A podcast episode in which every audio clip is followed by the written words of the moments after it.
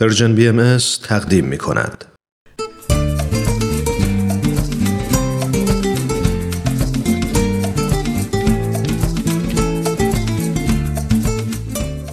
کاوشی در تعصب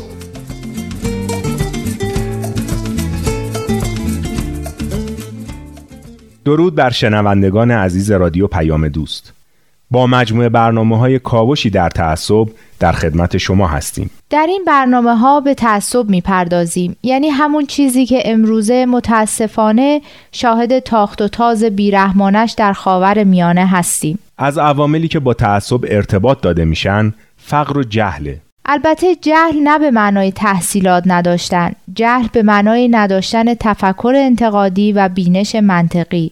در حالی که هدف واقعی از تحصیل گسترش همین نوع توانایی هاست.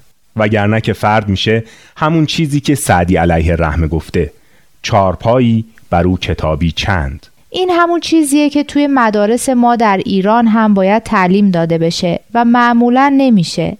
حالا می‌بینیم که چقدر حیاتیه که بچه های ما تفکر انتقادی رو یاد بگیرن و تمرین کنن.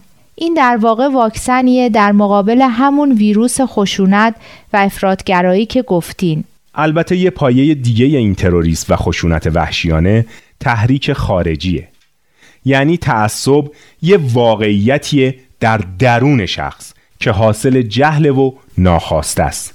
اما تحریک اون یه عامل بیرونی هدفمند و حساب شده است. یعنی یه عده‌ای به دلایل منافع خودشون از تعصب و جهل یه عده دیگه به نفع خودشون سوء استفاده می‌کنن و اونا رو آلت دست قرار میدن؟ بله یه جای جمله خوندم که خیلی گویاست. می‌گفت تروریسم مولود هماغوشی جهل و خباسته جمله جالبیه. حالا اگه فرد اون تفکر انتقادی رو که گفتیم داشته باشه خیلی راحت می‌تونه مقاصدی رو که پشت این تحریکات هست و قدرت طلبی هایی رو که پشت نقاب دین پنهان شده تشخیص بده و بازیچه دست این و اون نشه.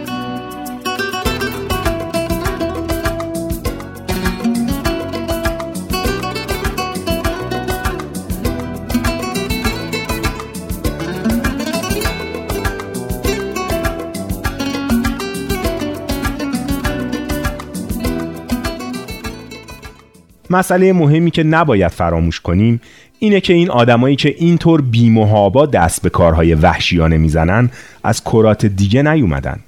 آدمایی هستن مثل ما که تعصب بیشتری دارن و خودشون و دیگران رو قربانی تعصباتشون می‌کنن.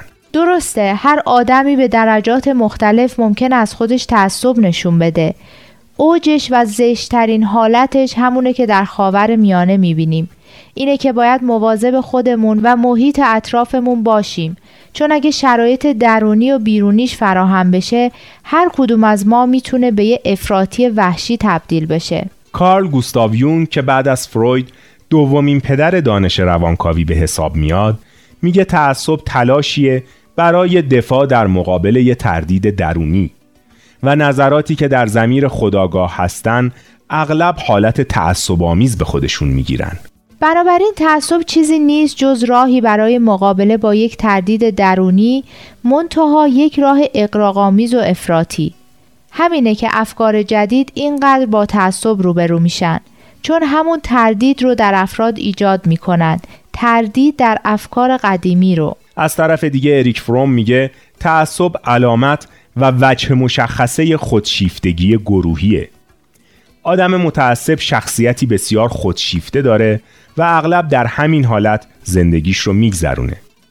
میگه متعصب در تبعیت تقدسوار خیش پرشوق و شور است ولی در عین حال فردی است سرد و عاجز از احساس و کشش واقعی.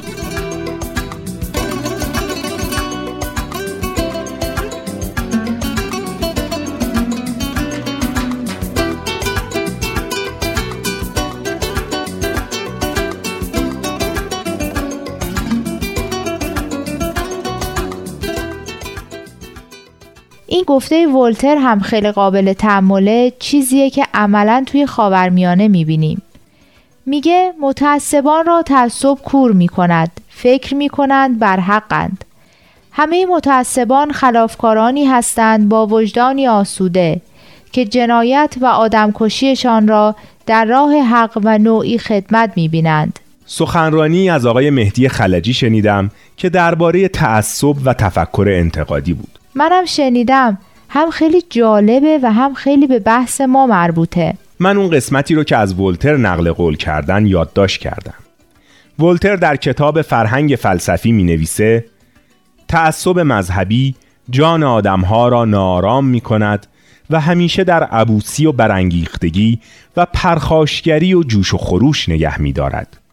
از این روست که خشونت و تعصب نامهایی ترساور برای یک چیزند و متعصبان همواره آمادند که پای باورهای خرافی را به میان کشند و پای آدمها را بشکنند و مرزهای بربریت را از نو گسترش دهند. این گفته ولتر مال چند قرن پیشه اما متاسفانه توصیفی که از آدمای متعصب می‌کنه دقیقا همونه که امروزه شاهدشیم. با این نقل قول وقت برنامه ما تموم میشه. اما در جلسه آینده به نکات دیگری از این سخنرانی اشاره می‌کنیم. تا برنامه بعد خداوند یار و یاورتان.